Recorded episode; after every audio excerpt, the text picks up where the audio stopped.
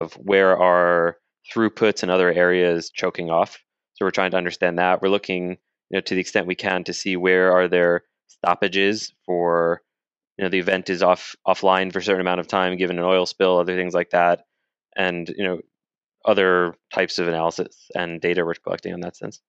The other piece of data that I find fascinating, Matt and I think uh, there's a chart that uh, our timing guy makes for us, and it shows uh, when the four runs are made uh, throughout the day for a particular team, and it has, you know, so you can see if if a team made uh, one run in the morning eh, with driver one, and then uh, how long it was until they made their second run? Like, did they make it immediately, or did they pull off and come back an hour or two later, or whatever?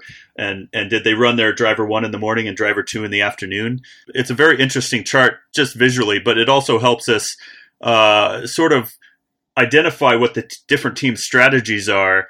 And then we can look at that chart for each event. We can look at it for skid as well as autocross and accel and uh, uh, track the track where the team was at any point in the day, and, and it's uh, a, something we use to sort of talk about when events should be open and or not, and uh, whether they need to be open longer, and all those uh, considerations. Yeah, and one other thing we look at that might not be obvious is um, we do take a look at what the weather recordings were for the day, and you know most of it is from experience and being there and knowing when it was rainy and when it was cloudy and when it was sunny, if it's ever sunny.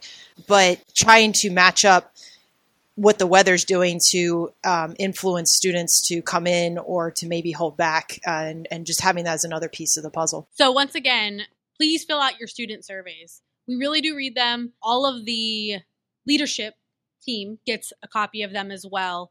And we take making changes off of that feedback really seriously.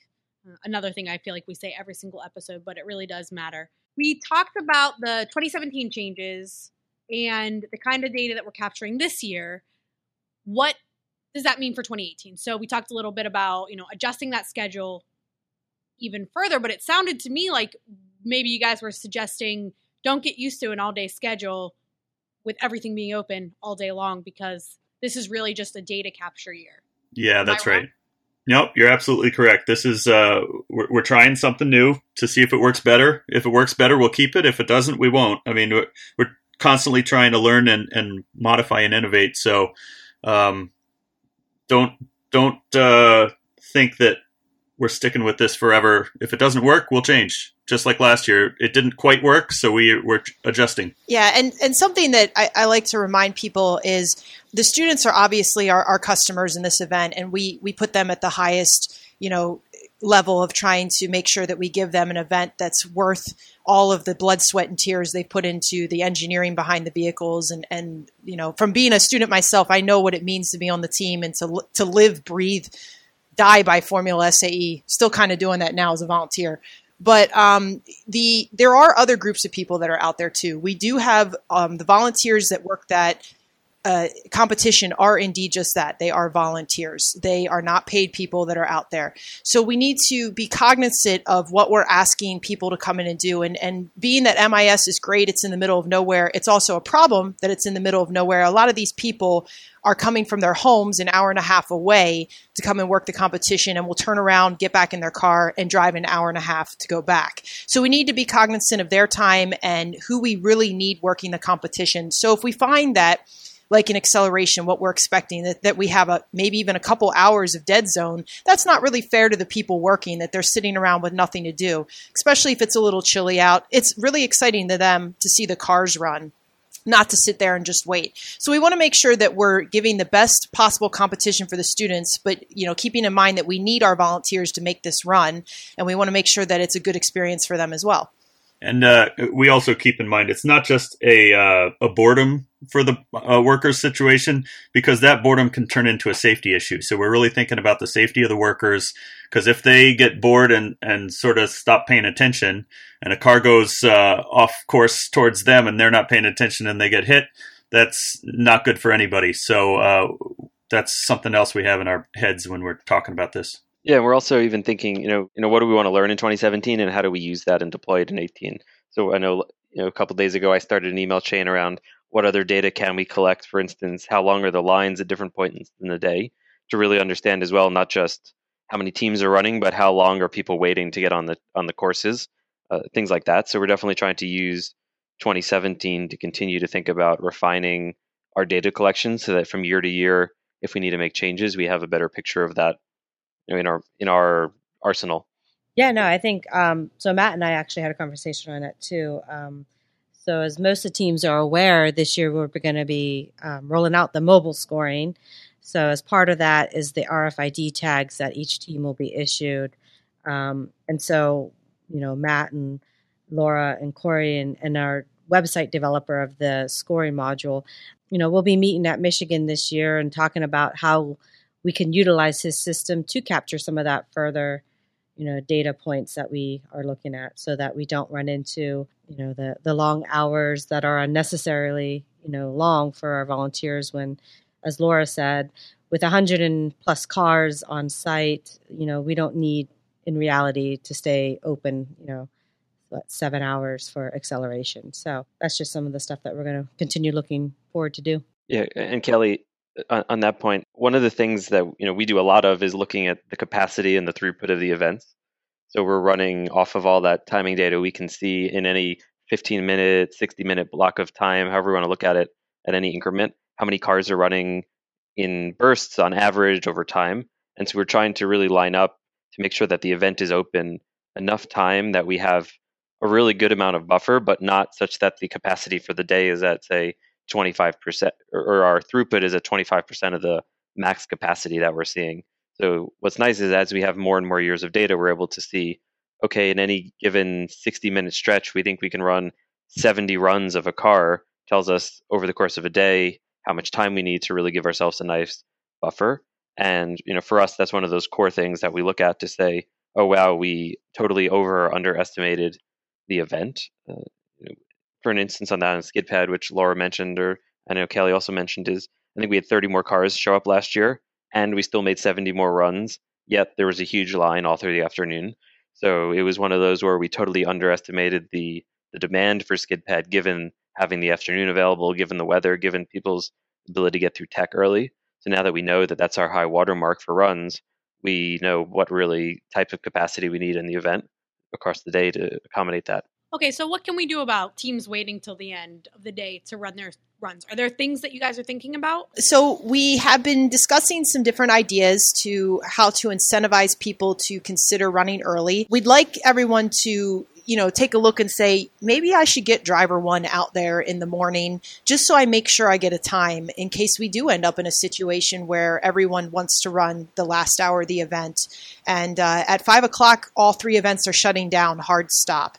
So there will not be any extensions. If they're open all day, we expect them to be utilized all day. And so one of the things that we are uh, thinking about doing, and I think we're going to be going down this path, is offering the ability for anyone who runs uh, an event in the morning will get a ticket that is associated with that event and it'll give you an opportunity to come into a priority lane for driver 2. So driver 1 will always have priority in every event, but if you if your driver 1 runs skid pad in the morning and you have a ticket, you can come in and get in the driver 2 with ticket lane and that'll be the next priority from driver 1 those who have not done any runs in the morning for their driver two will be in the third priority lane. And that one, if we have a backup, will likely be the one where people are left at the end and that applies to not just skid. I think we're going to apply that also to accel and uh, autocross as well. Yes. Now each each event will be its own. So if you ran driver one and skid pad, that means that your driver two ticket is only good for skid pad. Same for accel, autocross. They will be defining features that let you know which one is which. It'll be interesting to see how that is both used as well as the feedback too. So if this system gets put into place, this is something students should be um, making sure they're keeping in mind did they like the system? Did they benefit from it? Um, so yeah that's really awesome to hear that you guys are thinking out of the box. We have this problem in baja too. I think it'll probably be a problem forever and ever. Te- some teams are just always going to wait and um, but hopefully this will minimize that and uh, help us really refine that schedule that we're looking to um, settle in on eventually. And and Amanda, towards that part, actually, you know, we've talked about a million different ways we could try to think about it, but the one that we've at least tried to stay away from is scheduling things the way that we do in endurance. We're giving teams slots when they run because we're really trying to give as much freedom as possible within the full set of Fridays opportunities. So we we hesitate to do something like that because we do want teams to be able to adapt and react based on how their how their team is doing and how their day is going. Right. And and as an engineering competition, engineering your day is part of that. So time management and schedule, you know, trying to figure out on your own where you want to, where you need to be and when to maximize the points that you're accumulating. Uh, we feel that that's a major part of the competition. So while we want to allow as much freedom to let the teams do that as possible, we still have constraints on um, trying to get everybody through all the events. And so we got to make an accommodation uh, to balance the two objectives. Yeah, and of course, all of this starts by coming to competition ready to compete, right? Not coming and finishing up your car coming, getting in the tech line as as early as you can, being prepared to get through tech as quickly as you can, and being prepared to start dynamic day running dynamic events and not running from behind. Which last year teams rose to that occasion. It's a good problem to have when your your bottlenecks are coming from too many teams passing or more teams than expected, I guess, passing tech inspection. So that's awesome to hear. Um, as former competitors and now as the leadership team behind the dynamic events, I'm going to call out each of you for one pro tip for teams regarding the dynamic events specifically. So, Kaylee, do you have one? So, my pro tip would be for um, all the drivers that are out there to make sure you are reviewing the drivers' meeting slides that are online. They got posted probably two three weeks ago now it's been promoted as well to you via social media newsletters etc i'll make sure i get that out again too yeah we'll definitely be making sure we get that out there one more time to hit all your inboxes but uh, it's very important that you review these in advance because the content um, you know will be covered by laura matt and corey and some of the other event captains but the earlier that you review this stuff, the better the better you're equipped you'll come to the meeting because you might have questions, especially if you're an international team not familiar with um, some of the dynamics team. or a first year team exactly. Yeah, and just to tack onto that, Kelly, uh, we will not be covering every slide, so we really encourage the teams to get, go through the presentation ahead of time, bring their questions. The goal for the drivers' meeting for this year is to update them with any changes due to weather or site restrictions, things that we find out when we get there, um, and then allow them the opportunity for questions. So they really do need to read that presentation ahead of time and come, you know, prepared to ask if anything is unclear. Otherwise, we're going to assume that they read it, they know it, they understand it, and they're ready to follow the directions on it. And that's actually the second slide of the PowerPoint. it says that. So hopefully they do read it and they understand that. They're going to. I feel confident in this. Yes. Well, I would say that um, one of the most important things, and we kind of alluded to this as we've been answering questions, is the teams really need to take a minute to develop their strategy for the dynamic events. Uh, we are giving them a great opportunity by having all three events open all day.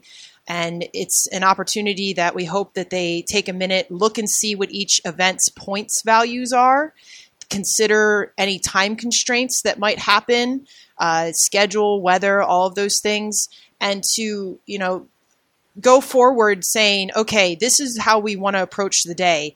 Uh, there are people that can get away with just winging things, but in the case of um, potentially 120 teams that might all get through tech, and you might be you know competing against for time, you want to make sure you think things through and you know what you want to do and what you want to prioritize. It sounds like it makes sense to have an ideal schedule, uh, you know, of what you're going to do, and then adjust as you need to.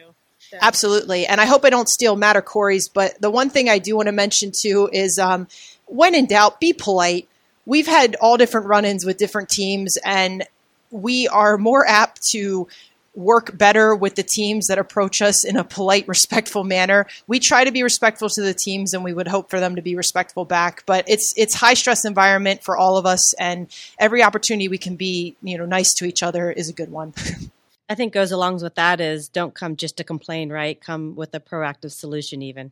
Yeah, I think all of us that students come in contact with are extremely aware and appreciative of the amount of time these students have put into this competition and their design and getting there and running the day, you know, we get it. We really, really do. Even Mhm. though it feels like we don't, because for whatever reason your circumstances have not turned out the way you were hoping for. Every one of these people that you come in contact with the entire day get it.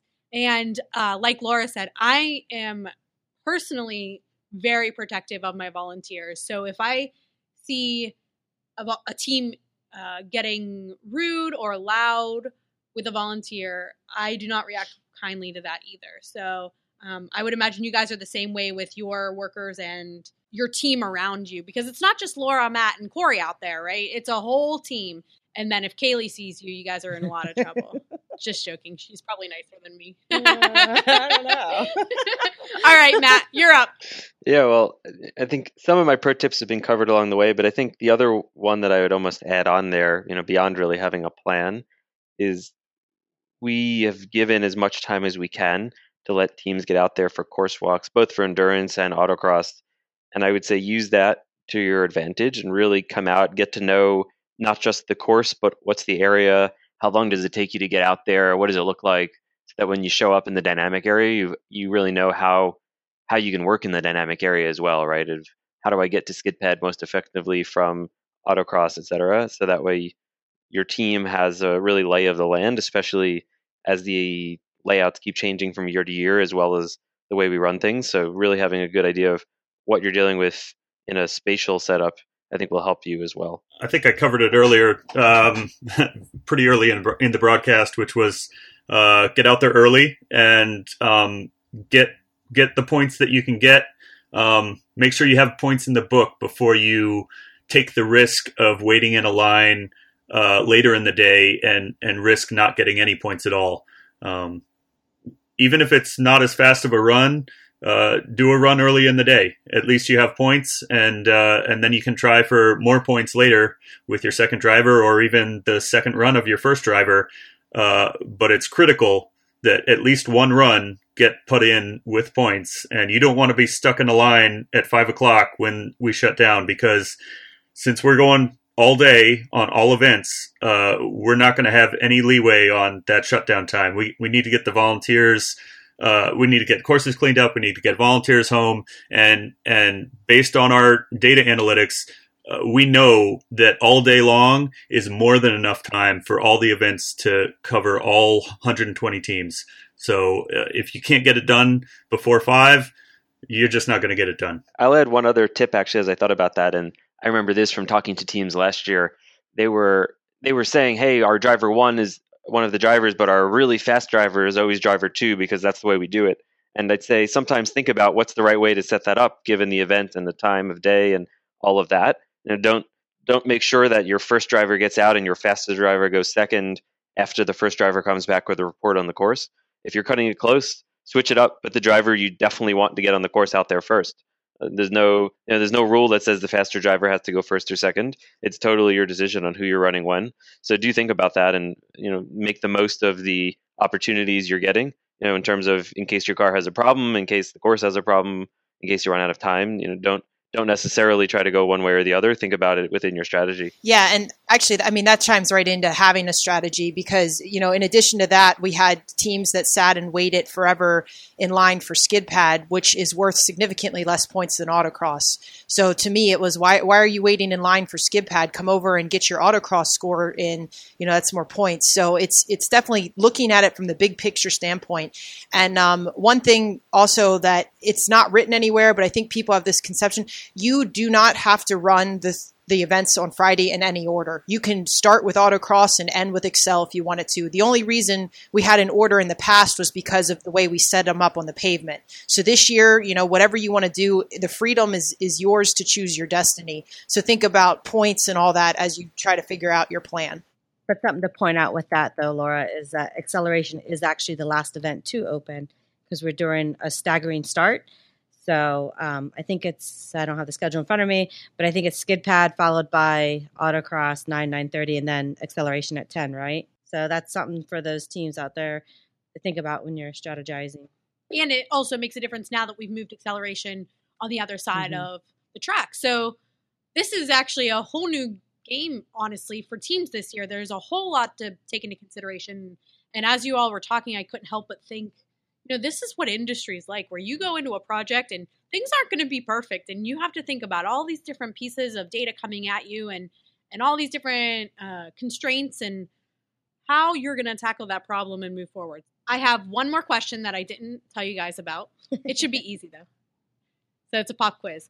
Uh, we have already talked about how much time you guys all put into this hundreds and hundreds of hours every year lots of brain power uh-huh. being dedicated to Formula SAE.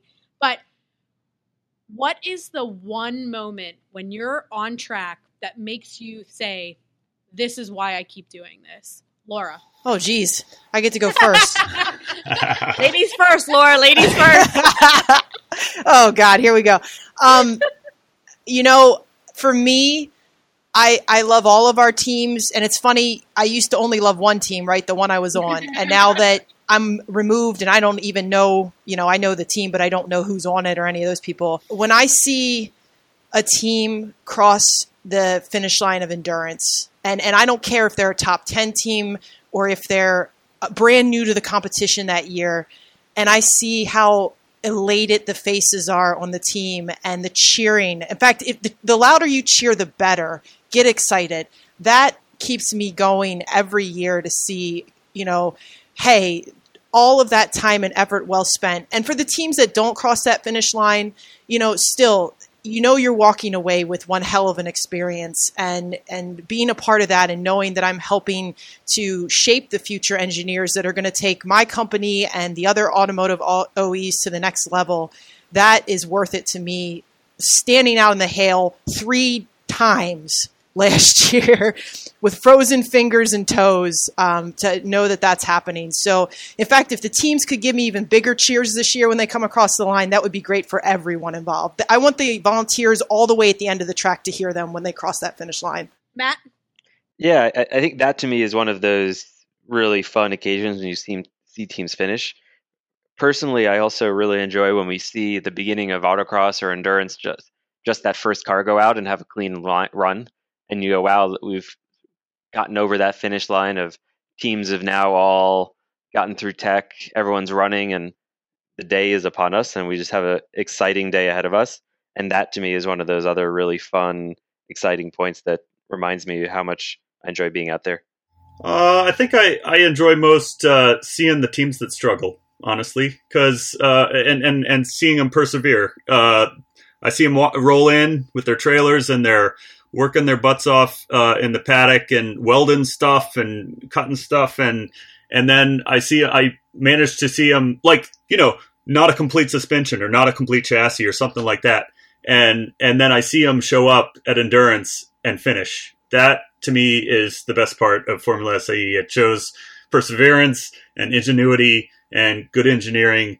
Um, even if it doesn't show good preparedness it, it shows the others. And in industry, sometimes that's more important than being well prepared. Is working through the issues and. Uh, no matter how you finish in Formula SAE, employers look at hiring Formula SAE students because they know what it takes and and they know uh, those students are hard workers and out of the box thinkers. So um, uh, that's the part I enjoy about the the competition. Yeah, and I have knowledge that there are going to be hundreds of positions that lots of our sponsors are trying to fill on site this year. So I think what Corey said is absolutely true. Print your resumes, come prepared, and you know this opportunity is is yours to make of it what you want, and that's really awesome. So I want to thank the three of you as well as Kaylee for joining us today. Come with a strategy, be prepared, and get out there and do what you do. From us at SAE and the Dynamics team, Keep going, guys. You're almost there, and we'll see you in Michigan. Thanks for listening to Formula SAE Fastcast. As always, we want to hear from you, so email us at formulasae at sae.org. The show notes for this episode can be found at www.fsaeonline.com. Stay safe, and we'll catch you next episode.